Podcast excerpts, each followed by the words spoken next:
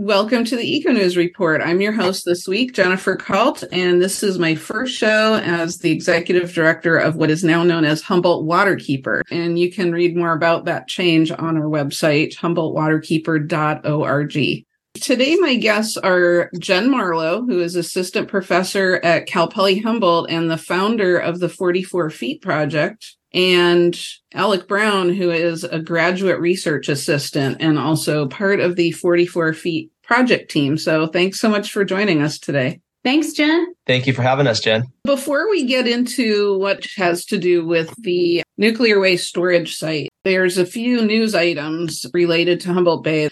One of the big ones is that on October 5th, the Regional Water Board approved the ocean discharge permit, known as an NPDES permit for Nordic Aqua Farms, the fish factory that's being proposed at the former pulp mill. Now their plan is to raise yellowtail kingfish, which is what you would get in a restaurant called Hamachi. The regional board approved this permit and we were able to get some positive changes, especially in the, the effluent monitoring and the ocean monitoring where the discharge is going to a mile offshore where the pulp mill discharge pipe is located. The next step for this project is a coastal commission hearing. It might be mid-November, but we'll keep you posted. Check our website or you can sign up for our action alerts by sending an email to alerts at humboldtwaterkeeper.org. The other big, really great news we have been advocating for Senate Bill 704 to be approved by the legislature, and it was in fact signed by the governor at the end of September. This bill closes a loophole for offshore oil and gas support facilities. It's this loophole that was in the Coastal Act since the Coastal Act was written in 1976. It has been a threat hanging over the entire coast of California, but particularly Humboldt Bay for all these years. Basically streamlined and prioritized a lot of coastal lands that are zoned for coastal dependent industry, of which there's about 1800 acres around Humboldt Bay. It prioritized pipelines, refineries, and things like the liquefied natural gas facility that was proposed here on the Samoa Peninsula back in 2003. And that is what actually led to the formation of Humboldt Baykeeper. That loophole has been closed and it's a huge relief to a lot of people living along all kinds of coastal areas of California. It also added offshore wind energy support facilities like the wind terminal that's being proposed here in Humboldt Bay as an allowable use, but it doesn't allow any kind of exemptions from protecting coastal resources. It's just another part of our transition from fossil fuel reliance to renewable energy. One of the main reasons that this is important for the Humboldt Bay area is, of course, sea level rise. And the three of us are part of the Cal Poly Humboldt Sea Level Rise Institute. And that leads me to the 44 Feet Project. So, Jen, why don't you give us a little brief background for people who have not heard of the 44 Feet Project and what the reason that you've been studying it? Yeah. So the 44 Feet Project is a coalition of folks here in the Humboldt region, tribes, community members, scientists, students, faculty at Cal Poly Humboldt, agency staffers, industry experts, nonprofit collaborative, folks all trying to understand long term implications of climate and coastal hazards to Humboldt Bay's spent nuclear fuel site, Buhner Point, just next to King Salmon. And our biggest questions are whether or not there's credible assumptions that are the basis for PG&E's assertion that climate and coastal hazard risks are negligible. We are working to understand those risks better, not only as scientists and those interested in objective evaluation of safety at the site, but even thinking of the word negligible, which is like so small to be insignificant or trifling. There's an incommensurate characterization of risk at the site as negligible potentially there is limited or low risk, but there's high impact of a potential breach of safety at this event that is related to ongoing and documented erosion, The site is located on one of the most dynamically erosive sections of Humboldt Bay, which is experiencing the fastest pace of relative sea level rise on the west coast. There's potential for magnitude nine Cascadia earthquakes and tsunamis resultant from that. Our consideration is whether the site is safeguarded in light of increasing hazards with respect to ongoing climate change and whether or not the safety reporting asserting safety is really factoring in the best available science and the most updated sea level rise guidance, as well as the values and considerations and concerns and interests of the Humboldt Bay community. So we started the 44 feet project as a project of the Humboldt Bay Sea Level Rise Institute as a way of understanding and advocating for community involvement and site safety assessment. Also, vigilance from our governments, at least at the local level, around how to incorporate the long term safety responsibility and management of the site into the long term plans for Humboldt Bay. Alec, do you want to talk a little bit about where the site is and a little share something about its characteristics? Sure, I'd be happy to. So, maybe a, a bit of a brief history. A bluff on Humboldt Bay's Buhner Point near the community of King Salmon was once home to one of the nation's oldest nuclear power plants. Owned and operated by PG&E, it began operations in 1963. In 1976, the plant was shut down for routine refueling. There was also incoming science around seismic hazards in the bay, and so there was going to be a seismic retrofit that needed to take place around that time. The nation was still reeling from the Three Mile Island accident in Pennsylvania during this time as well. This event essentially prompted new safety regulations, which required upgrades to all sites across the United States. For the Humboldt Bay, the nuclear power plant, they were deemed to be cost prohibitive. And so PG&E permanently defueled the reactor in 1984. Just a few years ago, the site is completely restored to a fraction of its former footprint, really. It's now equipped with the natural gas generating station. The only remnants of the 13 years of nuclear energy generation on Buhner Point are in the form of six dry storage casks, which encases 37 tons of what we call spent nuclear fuel in a below grade concrete vault. So as the science is updated, as we saw in the late 70s, early 80s, we started to see the influence of tectonic plates and seismic forces, and that shuttered the site initially. Those hazards haven't gone away. And that's kind of one of the major questions is, is this site designed and engineered with the capacity to withstand some of these major forces like a 9.0 magnitude earthquake? PG&E and their contractors that they do some of these analyses with have estimated that it can withstand an 8.8 magnitude for example but we're sort of questioning that assumption and i think it's it's valid perhaps it is safe against both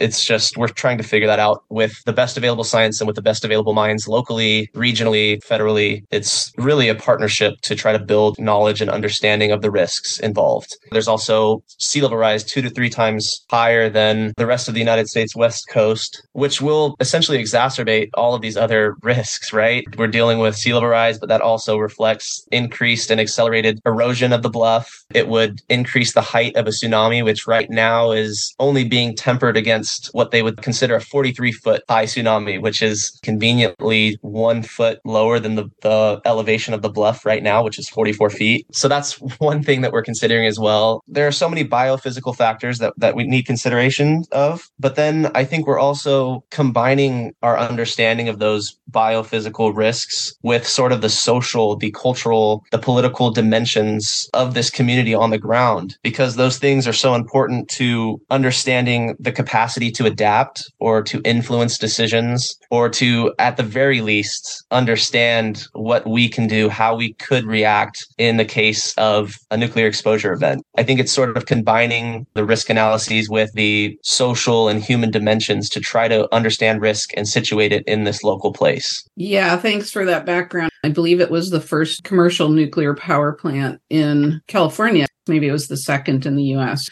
At that time when it was built, there wasn't a lot known about earthquake faults in the region. And the PG&E actually invested a lot in studies that looked at earthquake faults in the area. And I, I noticed Humboldt Waterkeeper had a seat on the community advisory board during a lot of the decommissioning process, not all of it. But I noticed one of the faults is called discharge canal fault. I imagine that's because it wasn't named until after the discharge canal was built. So this plant used to take in, I'm not sure how many gallons of water a day for cooling and then discharge it back into the bay. So now that discharge canal has been remediated as well. The fact that plate tectonics even was probably not entirely considered settled science, it's really mind boggling to think about. But then fast forward to 2006 when the Coastal Commission approved the permit to build this underground storage facility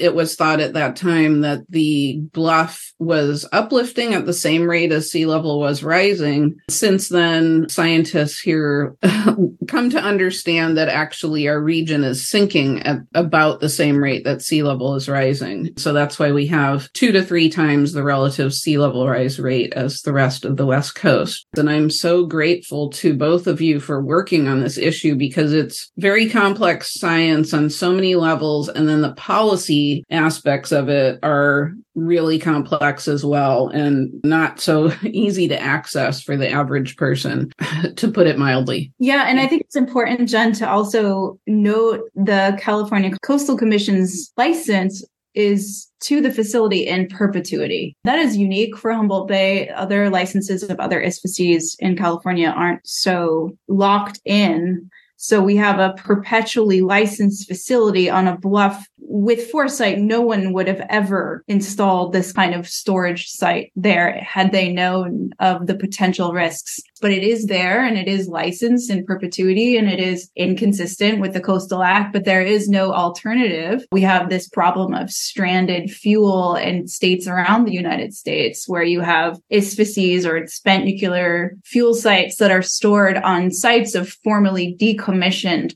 nuclear power plants. And so you don't have a spent fuel pool should there ever be an incident where there needs to be cooling of the fuel if there was ever a rupture. There's really no contingency. We have a, a cask transporter to remove the waste from the vault located in Diablo Canyon, 10 hour drive away. So we have not only stranded fuel, we also have Nuclear Regulatory Commission regulations the scope of those authorities over independent fuel installations is much smaller than the NRC had scope of review over an operating nuclear power plant. So there's a limited oversight by the Nuclear Regulatory Commission over these stranded fuel sites. Not to say that there isn't any oversight. There's just drawn back oversight, different licensing arrangements for these decommissioned sites, assuming they are safe. And we have had a really impressive record of safety at spent nuclear fuel storage sites. And we're not trying to question that or be alarmist or hysterical about this. But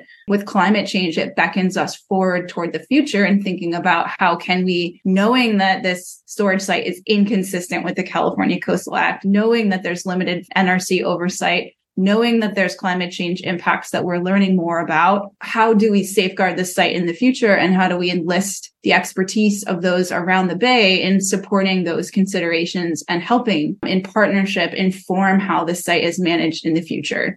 One of the biggest questions of 44 feet was should the waste be relocated or removed off of the bluff site, knowing that the risks going forward, even if there's a small probability of exposure event, there's a high impact and so there's, a, I think, a non negligible question, a reasonable, prudent question. Do we think about whether this waste belongs on this bluff over the long term? Is their budget enough to safeguard against the potential risks in PG&E's decommissioning budget? Do we have the protections we need in order to maintain protection in place over the short term and to investigate the potential need in the long term? To remove the the waste from this precarious bluff should there need to be preemptive action taken to make sure that the bay and the communities and all of the non-human species that are home here are safe in the long term. So these are some of the biggest questions that 44 feet is trying to address. We don't pretend to be able to predict the future but we are really interested in alternative futures beyond the official future, which is the risk is negligible. We're interested in exploring possible futures that suggest that maybe the risk in some instances may not be negligible. And if that is the case, and if we learn more about those risks and it is determined, then we have contingencies or plans of action to safeguard against those risks going forward the Eco News Report. Today we're talking with Jen Marlow, Assistant Professor at Cal Poly Humboldt and founder of the 44 Feet Project, and Alec Brown, Graduate Research Assistant. A lot of times people ask, well, what about the federal nuclear repository that's been promised since, oh, probably since before this power plant was was built? What's the latest on that? Do you know? This has been something that I'm really interested in because I think that we can't just examine Humboldt Bay's situation in a vacuum. We have to situate it in the larger policy realm and the politics of the nation with regard to spent nuclear fuel disposition. The laws were written in the 80s. The Nuclear Waste Policy Act of 1982, for example, essentially mandates that the Department of Energy would retrieve and dispose of the nation's waste beginning in 1998. So here we are 25 years later. That prudent standard has been neglected for reasons of political antagonism and, and certain issues, technical, political, social, surrounding the waste site at Yucca Mountain in Nevada. We have this at one point this movement to remove all the waste and place it somewhere, which is not going to be Yucca Mountain anymore. That's no longer a viable option. Yet the the industry, I would say at large, has this timeline in mind that the Department of Energy will start retrieving the waste from at least 14 of the first shutdown sites, Humboldt Bay included, by the year 2032. That kind of factors into what Jen Marlow is talking about with regard to we have these timelines that are sort of conflicting because the California Coastal Commission has licensed this site in perpetuity, but the industry is saying, look, in 10 years, it's going to be taken care of. So let's not be hasty in any decisions to make adaptations or to protect the site more than it has to be. I think that that 2032 date is just speculative at this point. It's been speculative since 1998 when the federal government's job has not been completed. That's just such an interesting side note and something we have to consider. And the federal preemption really limits our ability to engage and influence the direction of management over this waste site, as it does for all the 84 other sites across the nation, because of the fact that the federal government has complete control over all aspects of safety and regulation. That leaves us with limited constraint. We can do certain things, and we have actually. It's been really profound, but I think that it's been interesting because we're limited. We can only do so much at the local level. And I think that's a big part of our ideal theoretical contribution to this is how do we expand federal oversight to start recognizing the localized issues? For instance, if this site is no longer viable in the future, 20, 30, 40 years from now, now, is there an out for us? Is there a way for us to influence the direction at, if it's not going to go to a permanent home, can we get it somewhere in Humboldt County where it will be safe from sea level rise and tectonics and seismic forces and the like? So just such an interesting thought experiment that we're engaging with right now. Well, in the meantime, PG&E recently announced a tsunami hazard assessment. Can you talk a little bit about that, Jen, and how that came about? I know that you were involved in commenting on the the nuclear decommissioning cost triennial proceeding, which looks at the budget PG&E has to work with from the decommissioning trust fund to maintain the SFC, uh, the spent nuclear fuel site, until the projected removal date by the Department of Energy in 2032, which, as Alec just mentioned, is speculative. And so questions how much budget do we do we need actually to make sure that the site will be safe in perpetuity the timelines aren't necessarily synchronous But as part of the proceeding, there can be interveners and parties to the California Public Utility Commission proceedings, which look at those budgets and provide public opportunity for comment. In the proceeding, in the, the most recent 2021 proceeding, there was an organization called A4NR, Alliance for Nuclear Responsibility, that in its proceeding noted some of the deficiencies of PG&E's sea level rise and tsunami analysis, noting that the, the methodologies and the data were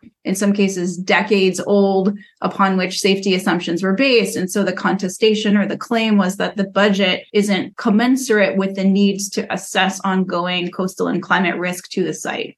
And so, as part of that proceeding in the settlement, the final decision included a provision which actually requires PG&E is agreeing to perform an updated tsunami hazard assessment for the Humboldt Bay spent nuclear fuel site that incorporates the most current information about sea level rise and tsunamigenic earthquakes and they're using a similar analysis performed for the SONGS spent nuclear fuel site as a benchmark for that. And 44 Feet commented on that initial proposal for this study and certainly support it. And one of the other comments we made was that certainly this kind of study should be also understanding convergent risks so that as this maximum credible tsunami height is understood, it's understood in light of projected sea level rise impacts as well, I think one of our longer term goals with 44 feet might be to have an independent scientific and ethics advisory council that informs, say, the governor of California or the governor's office of how the state of California might be more, have more agency in directing the future of its spent nuclear fuel on its coastal bluffs or on its coastal sites. And I think part of the really exciting work going on at the California Public Utility Commission is just that it's a way in which the public can understand how to intervene in the safety assessment in a sense and require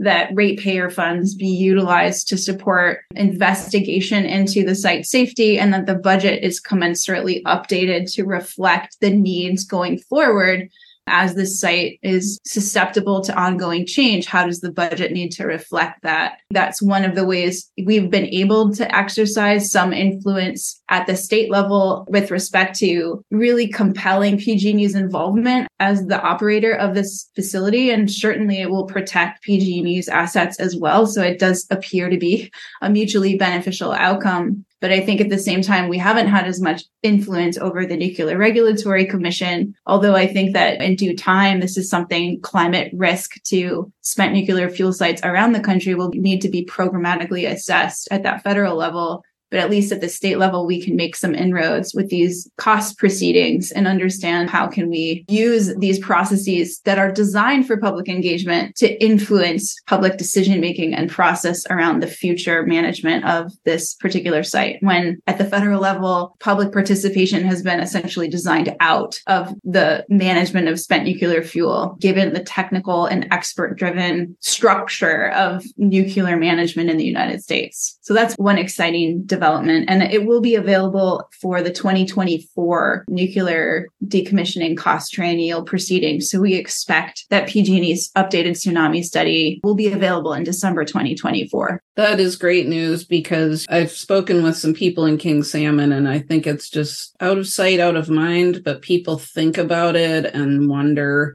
after an earthquake is someone monitoring to make sure everything's okay? And how do we know anything about what's going on there? So what's really interesting is in June the Humboldt County grand jury issued a report on emergency preparedness called Ready or Not it focused heavily on this independent spent fuel storage installation, as we call it, the ISFSI at King Salmon. And I wondered if you can speak to that and what changes we hope to see in the emergency response or monitoring after an emergency to ensure public safety. This is another area where we've had that local influence. Like Jen Marlow was saying, it's hard to influence the national, federal regulatory realm but at the very least, we've had some influence on development of emergency planning, which we had found at the beginning stages of our research was insufficient. Luckily and fortuitously, the Humboldt County Civil Grand Jury also found the same finding. So that's really good news. And this is in light of the fact that PG&E and the NRC maintain that there are no postulated accidents at the ISFSI that could result in the release of radioactive materials. So it doesn't require the implementation of protective actions. And I think that's just such a shortfall because why not have some emergency preparedness in place in the off chance that something does happen? The Humboldt County Civil Grand Jury recognizes that and they released these recommendations, among others, to look explicitly at the independent spent fuel storage installation. Given that the only reference in the county's emergency operation plan is to call PG&E.